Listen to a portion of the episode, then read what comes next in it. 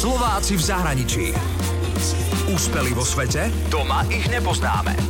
V čom by bol dobrý Harry Potter, keby namiesto čarovania s prútikom šermoval? V korde, flerete alebo v šabli? Neviem, či tam on bodal alebo sekal. Keď seká, tak šabľa a keď e, bodá, tak predpokladám, že flerec. Dnes vám predstavujem Slováka Tomáša Kazíka, ktorý šermuje za anglický klub. Tomáš Kazík sa narodil v Snine, ale posledných 7 rokov žije v Birminghame.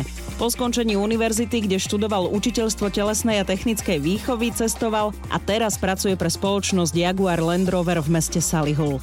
Robí v produkcii, kde má na starosti aj kvalitu a kontrolu elektronického systému palubných dosiek.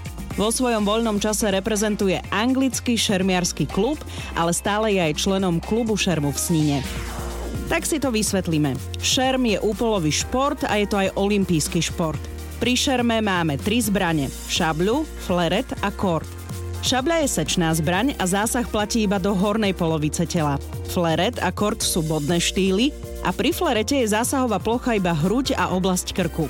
Tomáš používa kord. To je najťažšia zbraň, ako tie ostatné. Šabľa a fleret sú ľahšie. A plocha je vlastne celé telo, od nôh až po hlavy. A neplatia tam pravidla útočiaceho, proste keď sa zasahne skôr, ten vlastne zasah platí. A je tam strašne malý čas na to, aby oponent vrátil zasah naspäť. Lebo dokáže sa aj dvojzasah dať. Tomáš mi o šerme povedal, že je to súhra taktiky, vytrvalosti, fyzickej zdatnosti a mentality. Človek môže mať aj natrenované, ale zase proste keď e, to nemá v hlave, predvídavosť, tak nedokáže poraziť toho supera. Ten dotyčný šermiar musí predvídať situáciu, lebo je tam strašne veľa možností, takisto predpokladám, že aj v boxe.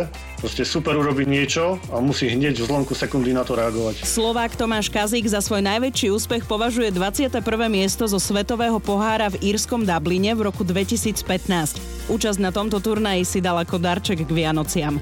Do dnešného dňa má 15 zlatých medailí, 6 strieborných a 5 bronzových. Taký môj vlastne zlom nastal e, v roku 2014 v januári, kedy som dokázal vyhrať svoj prvý turnaj a tam som vlastne porazil veľmi kvalitných šermiarov v Anglicku a vlastne to mi dodalo takú motiváciu, že však ja môžem aj vyhrávať. A celkom mi to ide až dnes. A Tomáš začal so šermom už v 9 rokoch, pretože šermoval jeho otec aj brat. Milé mamičky, šerm nie je podľa Tomáša pre deti nebezpečný. Videl som už deti šermovať e, vo veku 5 rokov. Ja som začínal ako 9-ročný. Samozrejme, že deti majú ľahšie zbrania a všetko, aj tú výstroj majú ľahšiu, aby mohli vlastne to zvládnuť. Dá sa šermovať aj v staršom veku, napríklad môj otec ešte stále vie, vie robiť výsledok. Ešte vie reprezentovať Slovensko na majstrovstvá sveta alebo na majstrovstvá Európy vo veteránoch. Inak Tomáš mi ešte povedal, že je celkom vtipné, čo si ľudia myslia, keď si ten svoj kort nesie so sebou. Niektorí sa ma pýtajú, že či tam mám e, surf, lebo je to asi tak veľké, ten vak.